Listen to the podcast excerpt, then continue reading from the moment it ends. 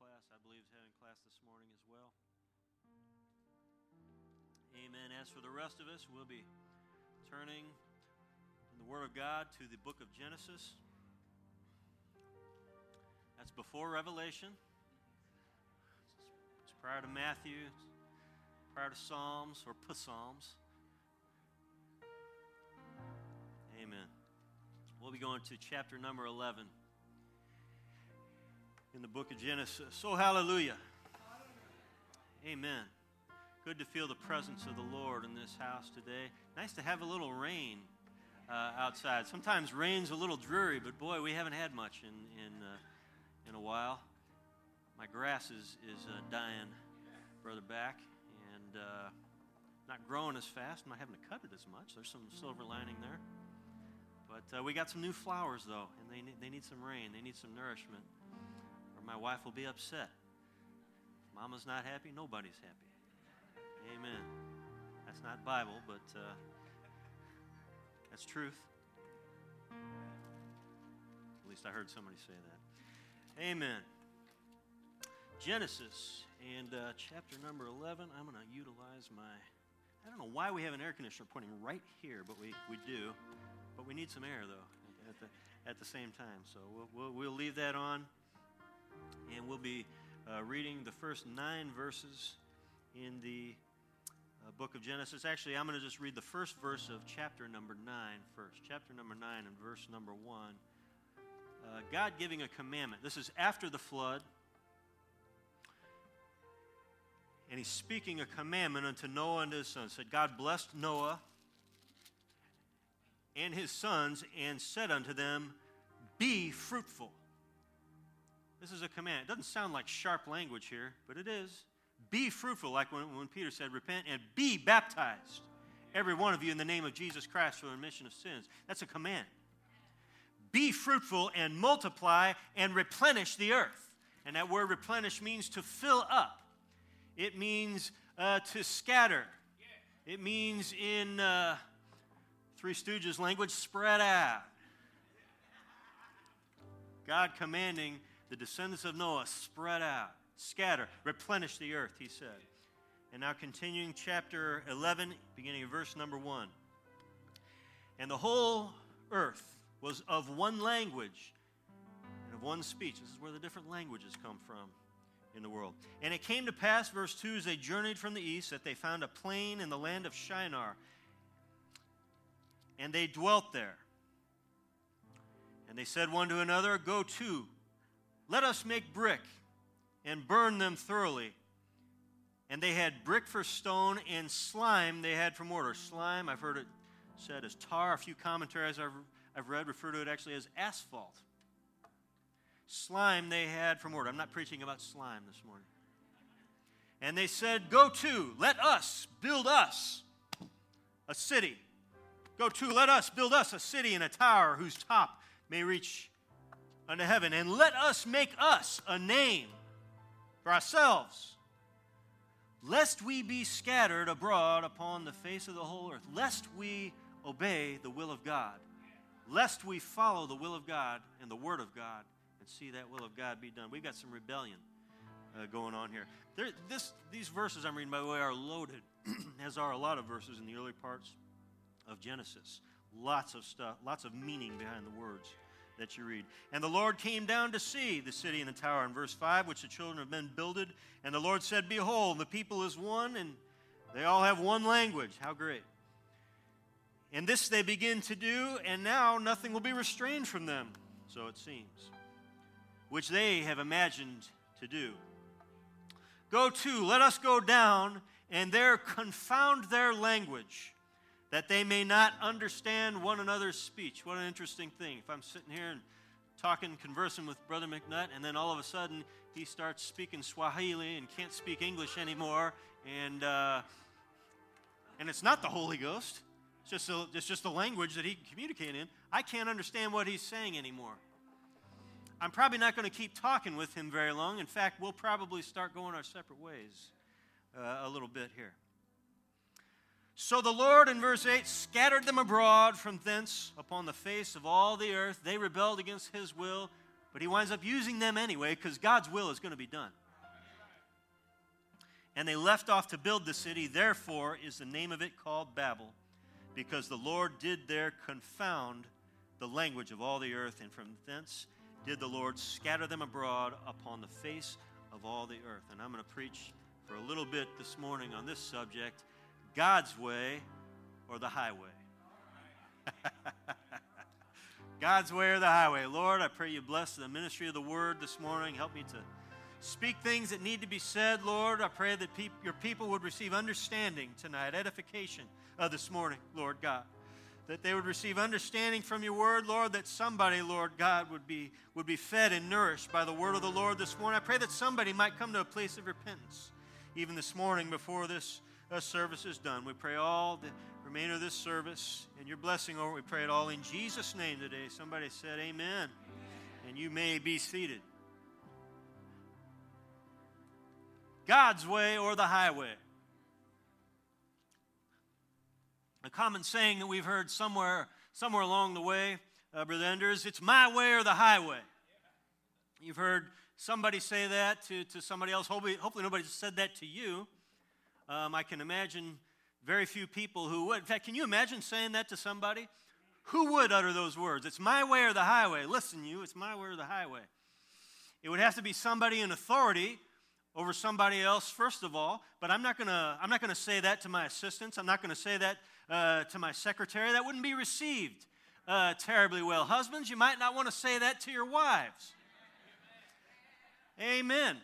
Imagine if I got home from work and I and I said, honey, I want uh, X, Y, and Z on the table as soon as I get home, and it's my way or the highway. When I walk through that door, there's a good chance, uh, Brother Wayne, that, that, that uh, four fingers and a thumb and a palm might be coming soon to a face near me. Amen. Now, actually, I could probably say just about anything. My wife would not do that, but, but, but boy, that would not be received well. That would, that would not go over uh, uh terribly well. Who would say that?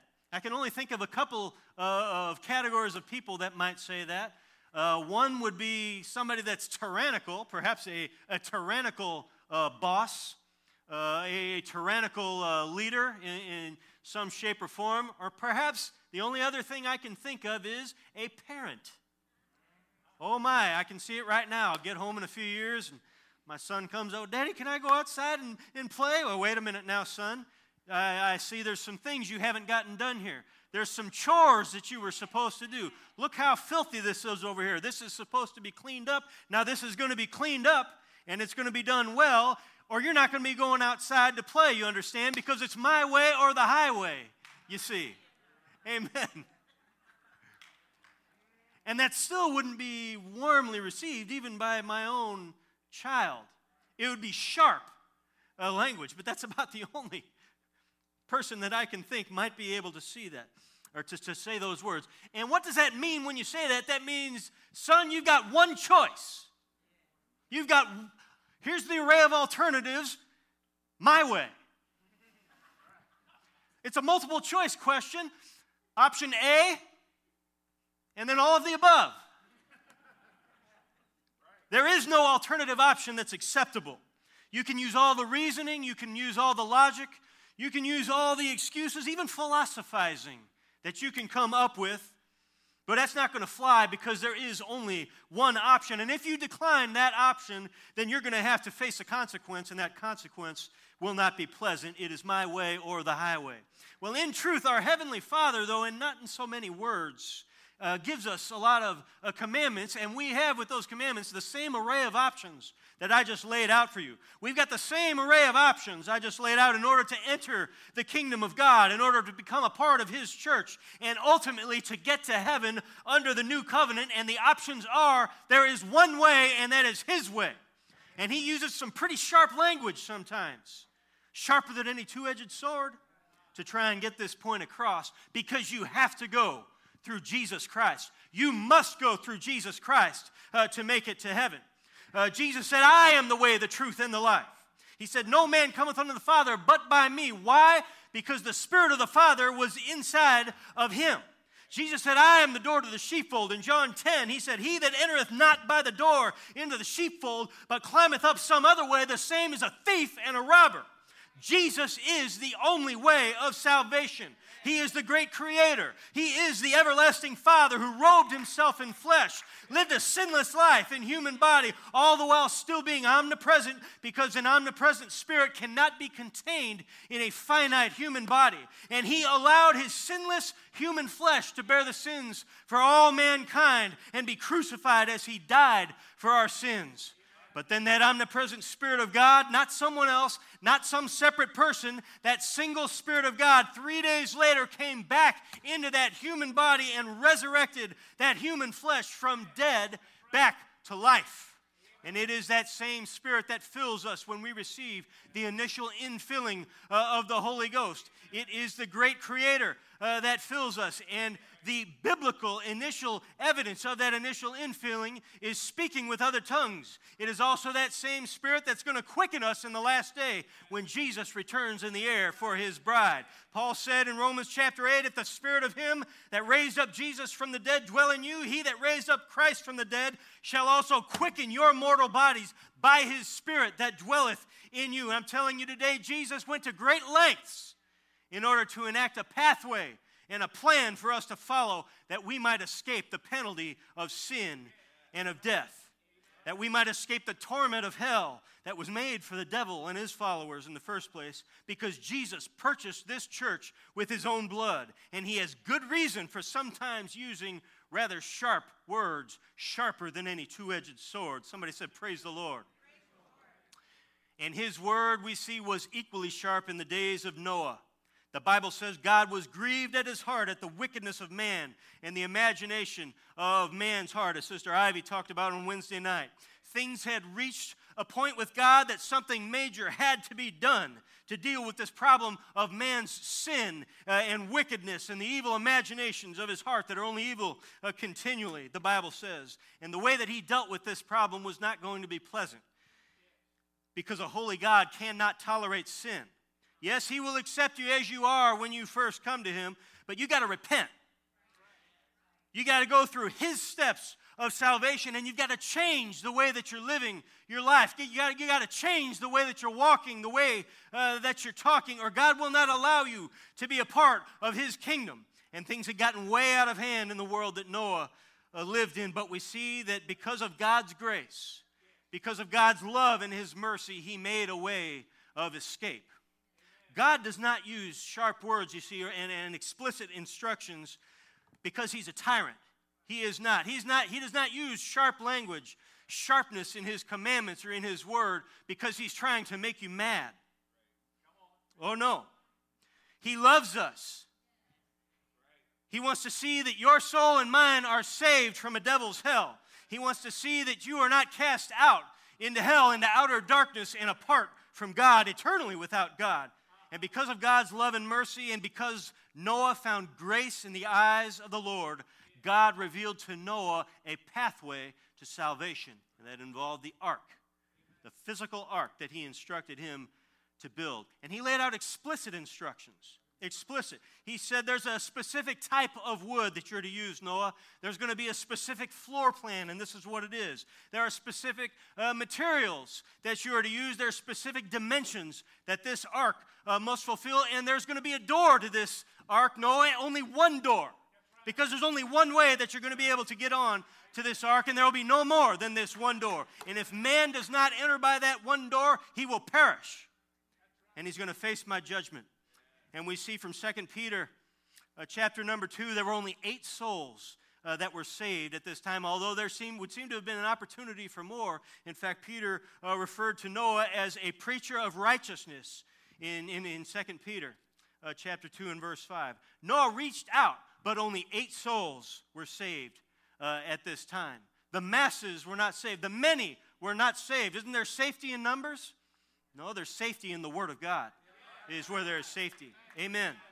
And when the time came, the Bible says the Lord closed them in. The Lord shut them in. In other words, God is the one who closed that door. He decided when it would be closed, and He Himself uh, closed uh, that door. And when God closed that door, all of a sudden, to those eight souls, those sharp words began to make sense.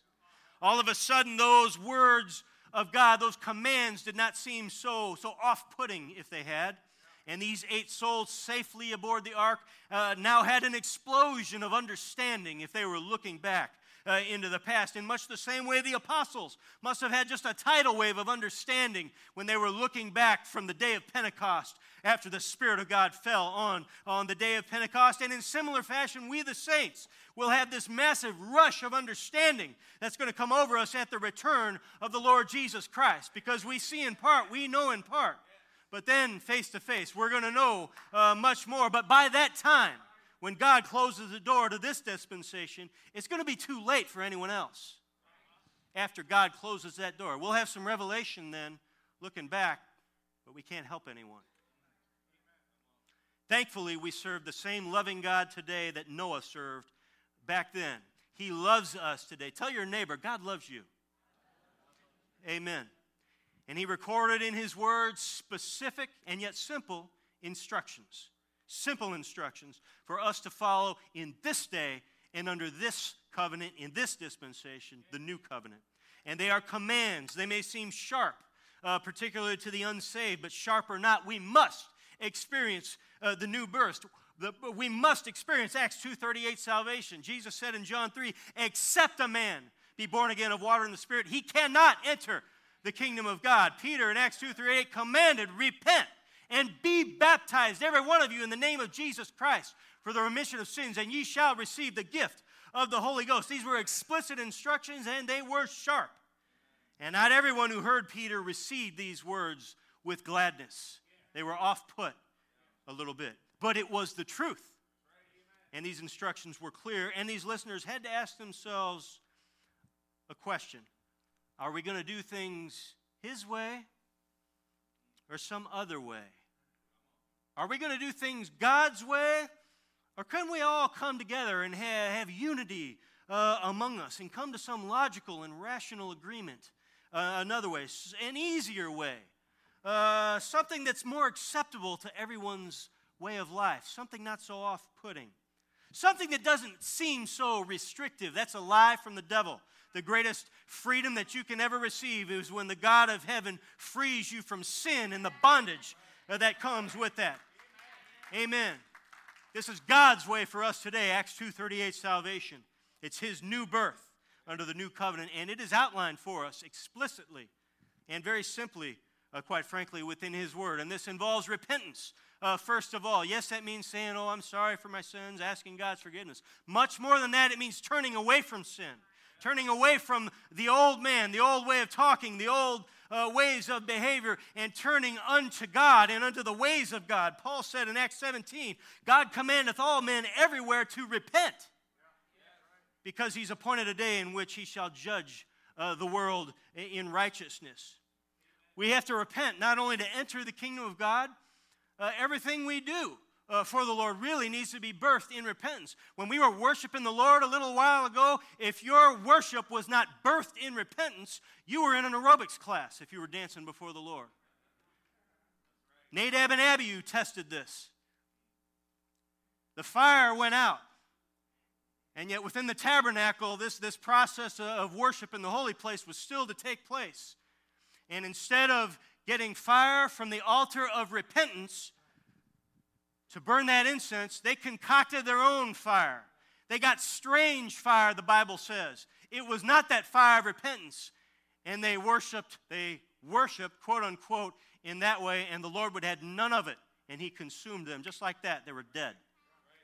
Our worship must be birthed uh, in repentance. Not only must we repent, we must, uh, to initially come unto the Lord, to enter into the kingdom, we must be baptized in the name of Jesus. I've mentioned uh, what Peter said in Acts uh, chapter 2, and this is indeed the fulfillment of Matthew 28 19. This is the water birth.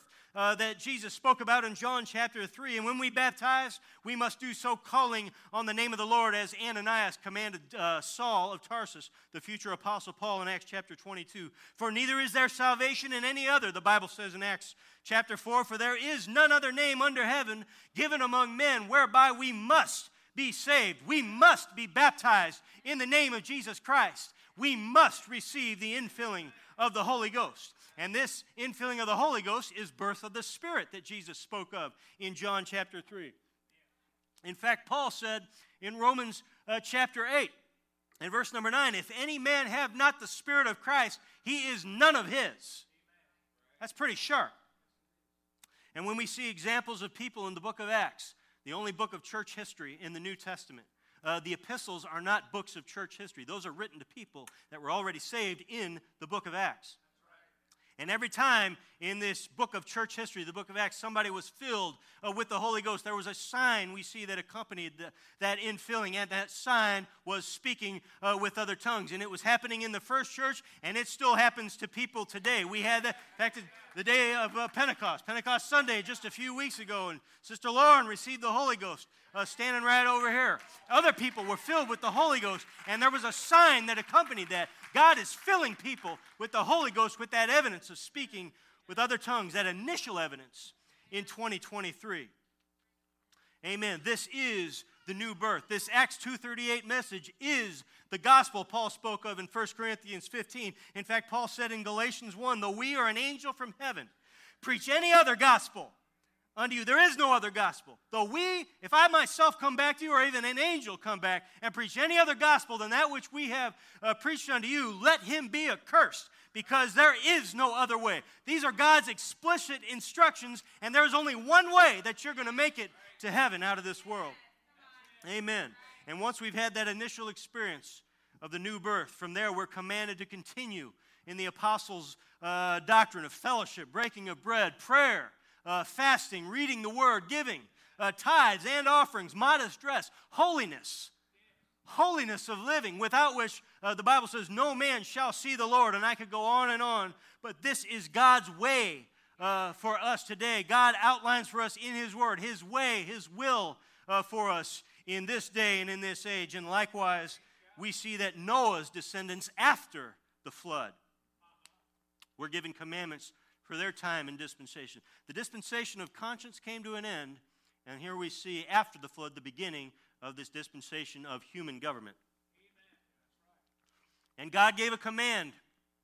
I read in chapter 9 and verse number 1 of Genesis Be fruitful and multiply and replenish the earth. It was a commandment.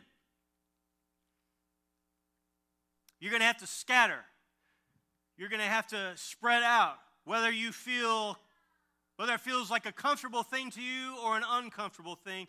This is my word. This is what I'm instructing you to do. You need to obey my word. But the descendants of Noah, we see, led by Nimrod, rebelled.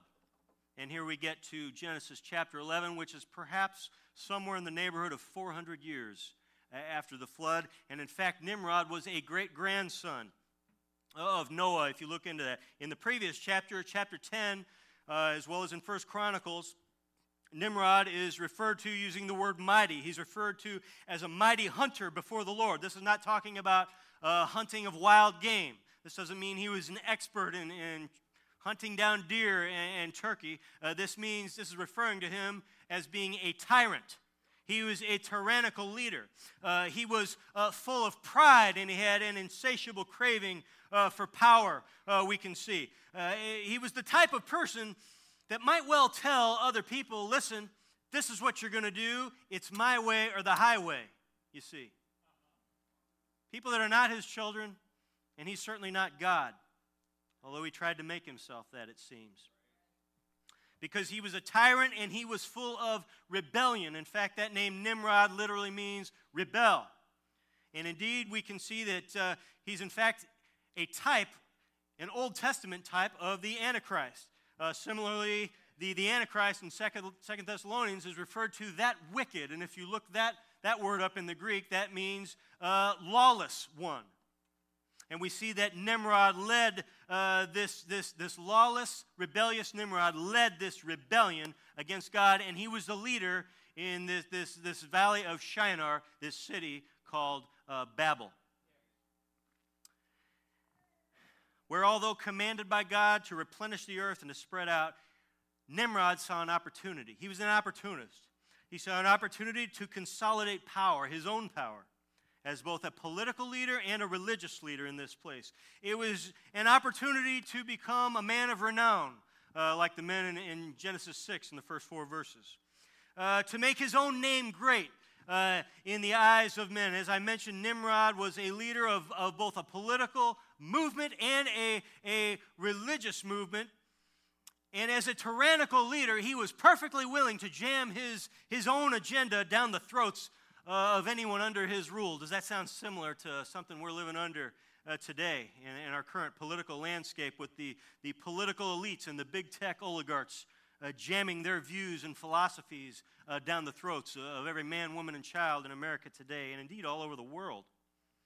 Nimrod sought to do, we see from Genesis chapter 11, three things as their leader. He sought to make a great name, and this speaks of pride. Pride goes before the fall, goes before destruction, the Bible says.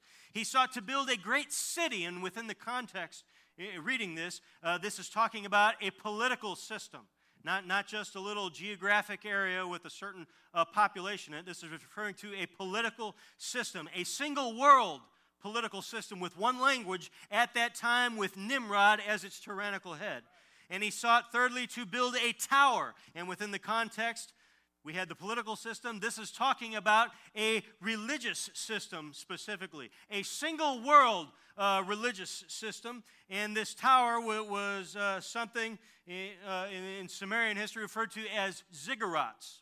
And a ziggurat, if you ever thought about the Tower of Babel without looking into it, I have plenty of times, and I just thought about the tower. I thought about maybe a straight building like this, perhaps the, the Leaning Tower of Pisa. And, and there's some pride that goes along with building a tall building.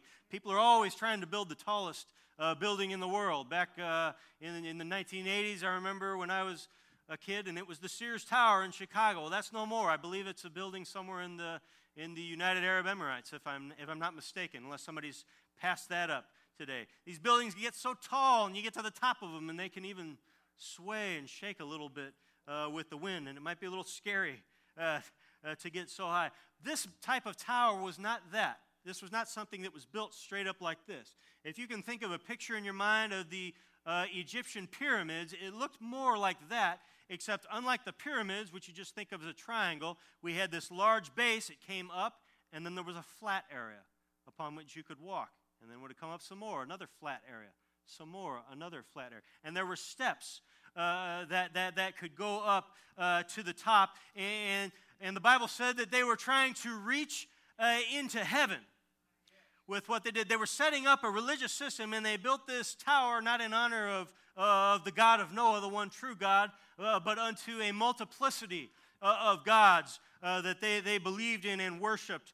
Uh, at that time. In fact, many leaders uh, throughout history believed themselves to be children of gods. Alexander the Great, uh, for example, believed he was a son of Zeus and, and many others. So, not uncommon uh, throughout history, but, but in large measure, this type of belief uh, was birthed right here. Uh, the, these many avenues of false religion and false doctrines were, were largely birthed right here at Babel and at the Tower of Babel. And Nimrod, we see, set up a religious uh, system. Uh, not to, not to honor God or worship God. This was a humanistic uh, religion. We hear this word thrown around a lot today, and humanistic means we're prioritizing uh, the will of God, uh, the will of man, the desires of man, over uh, the will of God, the desires of God, if we even uh, account for, for those at all. With these uh, humanistic religions, you do not have to repent of your sins.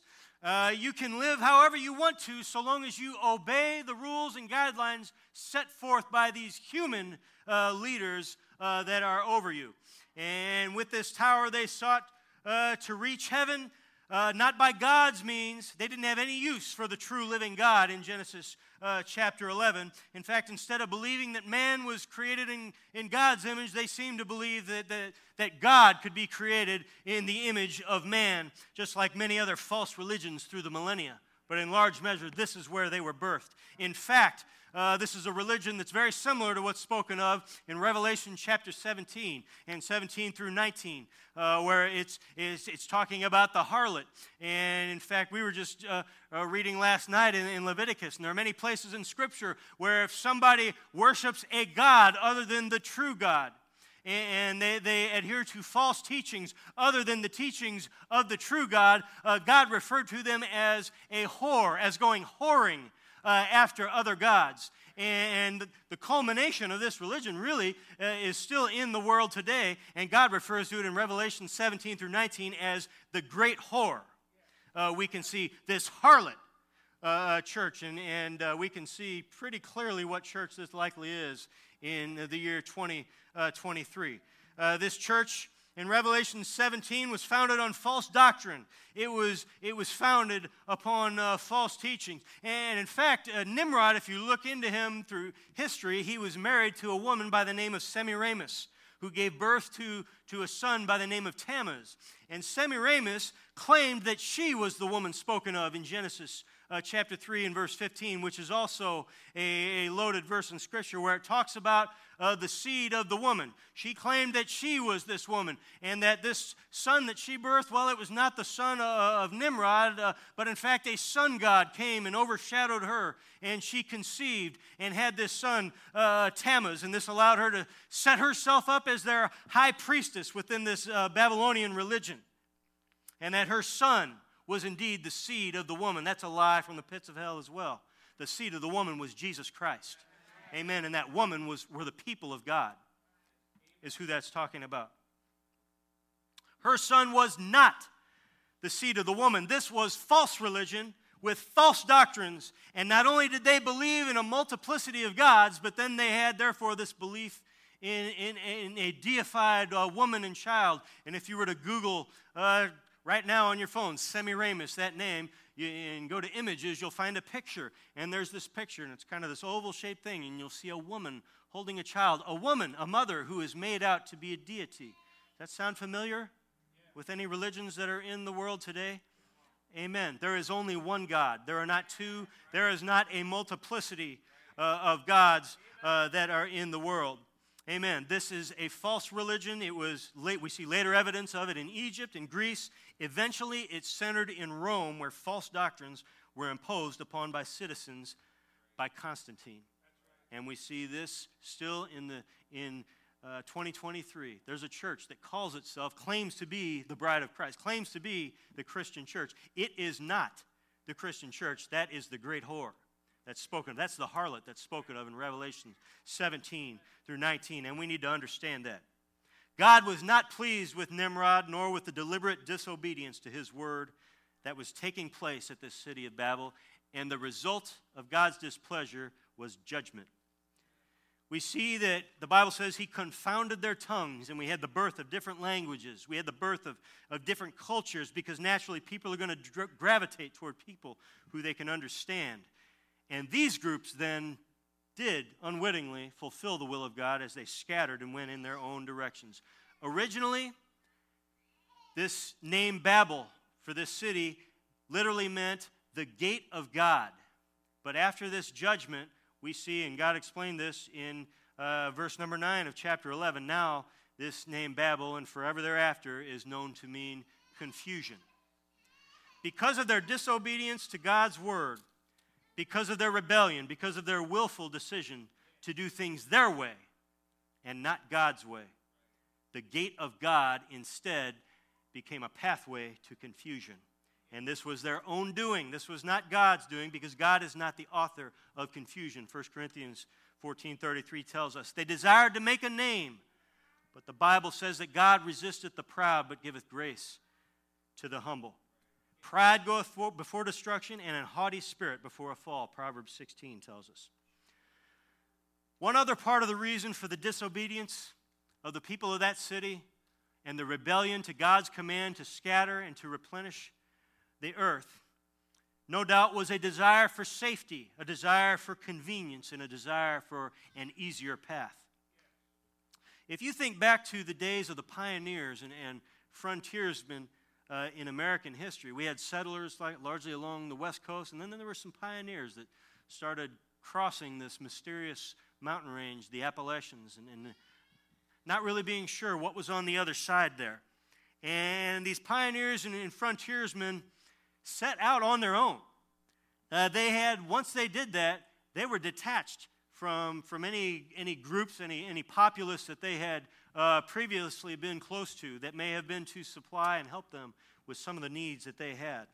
They had to do everything for themselves uh, once they got out and, and set up camp where in the places they were going to.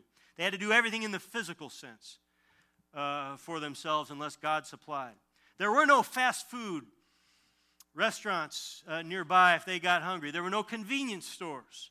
Uh, there were no Schnucks and no Dierbergs. There were no clothing stores. There were no general stores. There were no hardware stores. There were no ready made homes already equipped with, with electricity and, and, with water and plumbing that were, that were ready to buy. They could not call up the family physician if they got sick uh, where they went to. They were out on their own and they had to fend for themselves. They had to make their own clothing. They had to make their own soap. They had to hunt or grow their own food. They had to build and maintain their own homes uh, using the available resources around them. We would refer to this as roughing it. In fact, in uh, 2023, we would call a lot less than this roughing it. I, th- I, believe my sister, not too long ago, with her family, went uh, glamping, they called it, and she said, Oh, we were roughing it. And, uh, and that was, must have been really trying at that resort where they were, and uh, oh, the hardship.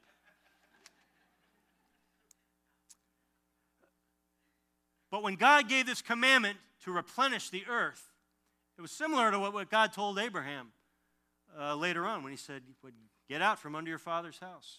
He's commanded them uh, to go out a little scary if, when God commands you to go somewhere uh, that's far away. They were to go a long way, and they were not going to have a large support network. They were going to have themselves, they would have their families, they would have God. That's it. It reminds me a little bit of some of our old uh, missionaries, real missionaries, Brother Sabolchi, from, from, from days past, as Brother Howell told me a few years ago. He used that termini, terminology, uh, real uh, missionaries. Not that they're not real today, they are. But there was times years ago they did not have the support network they did have that they had today. Missionaries, and we'll have one coming at the end of this month uh, that will be here. They did not have partners in missions to help them uh, uh, with financial support uh, at that time. In fact, and, and, yet they just had a call from God, and they were called to go far away. And I, as I was thinking about this, I was reminded of uh, testimony I remember hearing from Brother Billy Cole years ago. He's been deceased for 14 years now. And I want to say it was in the early 1950s, and he and his wife were called to, to the mission field of Thailand. Of all places, that's where God called him to. And they didn't have a lot of money. In fact, when, he, when they finally arrived in Thailand, they had one dollar in their pocket. That was it. And he had his, his wife with him. And how were, the, where, how were they going to get shelter and food?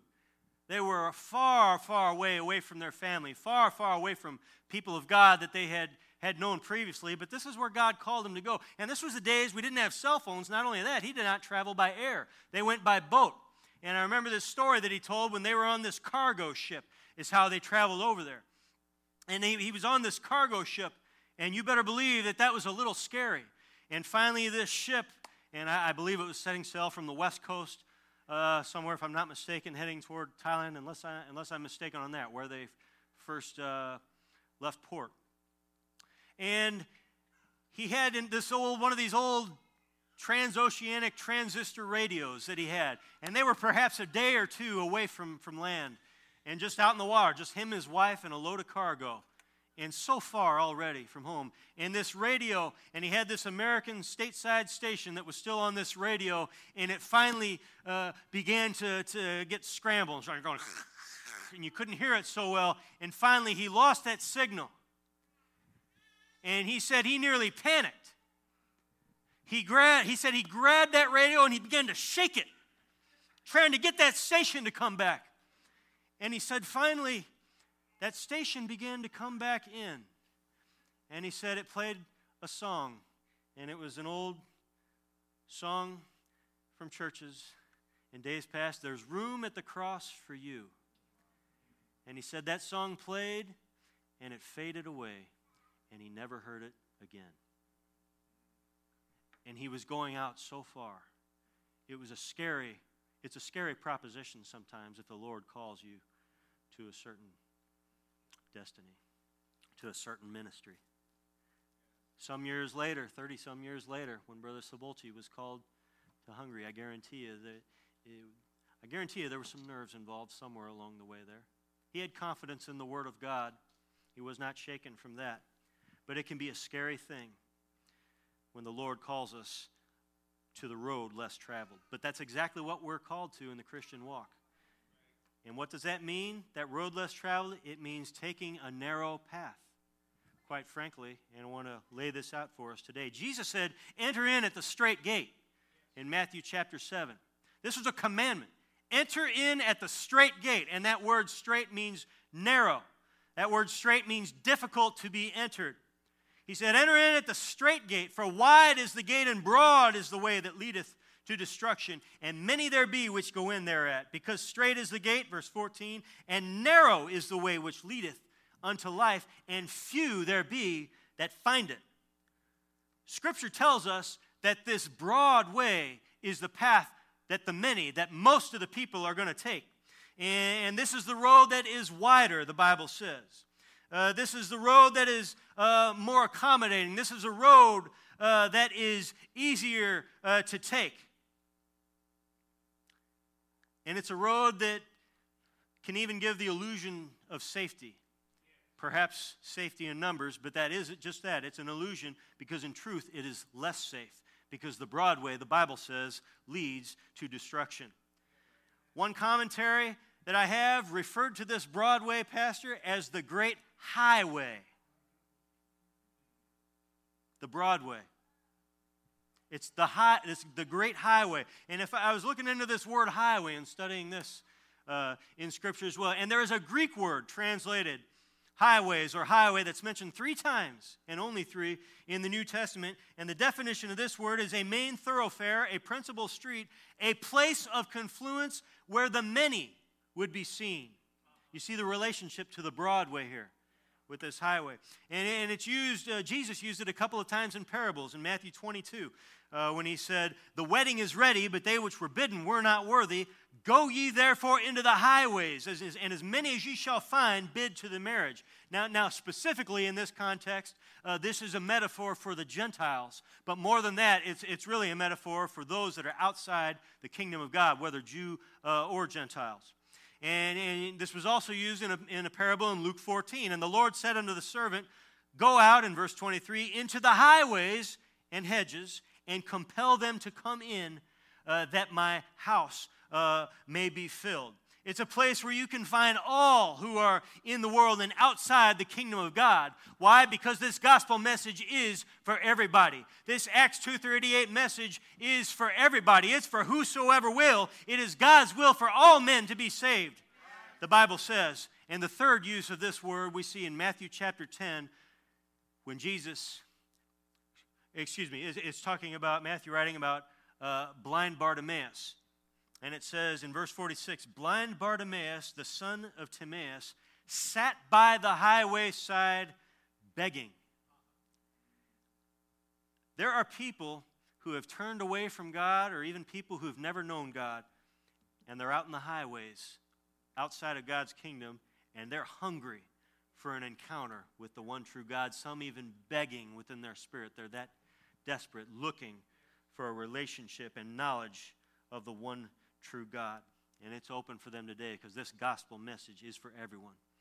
God may well call us to reach the high, to the highways, you see, as in these parables. He may well call us to witness, to reach the lost, the prodigals, and the downtrodden, but we are not called to abide in uh, the highway or, or the broad way, but rather we are called unto God's way.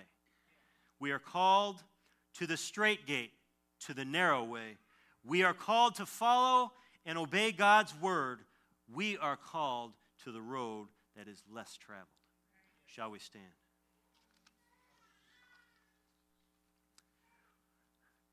We see a lot of confusion around us in these last days and in this, this time that we're living in. Man, do we see confusion. We see people having a month to, to celebrate sexual immorality and perversion sin. I enjoyed how Sister Ivy broached that subject on Wednesday night. if you were not here and heard that, as she talked about that and the symbol that God gave after, after the flood of Noah. But there's so much confusion. There's confusion. Children are being raised up confused. They're being trained not to know whether they're a boy or a girl. They are being confused. There are people setting up these drag shows in front of little children at libraries and schools and places across this nation. And my goodness, they've got two choices. They can repent, which they need to, or they may, may as well tie a millstone around their neck because that's what's going to happen, the Bible says. God is not the author of confusion. And just as in the days of Noah, just as in the days of Babylon of Nimrod, God's judgment is imminent even today. But I want you to notice that at Babel, God's judgment came with great mercy, actually. He could have killed them justifiably. And perhaps he did, at least Nimrod and his wife. We doesn't say so, whether he did, whether he didn't. But we see that the many at that time, what God did with his judgment is he confounded their language and he caused them to do his will anyhow.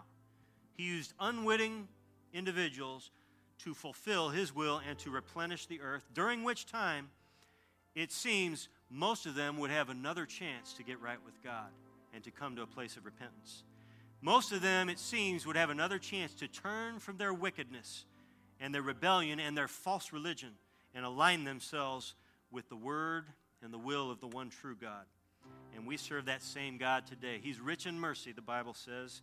And when He tells us in not so many words that it's my way or the highway, literally, it's because He loves us. Amen. And, he's know, and He knows what's coming down the road. Amen. And I want to I want to open these altars this morning if our praise singers can make their way forward. If there's anybody in here today that maybe you're having a, some struggle uh, in your life, perhaps a struggle with the flesh, a struggle with sin, perhaps a call from God in, in, in one way or another, and it's a little scary and a little difficult to submit to God's will, I want to ask you, I want to invite you to this altar to talk to the Lord, to ask for God's help this morning. Come ask God to help you. Go ahead.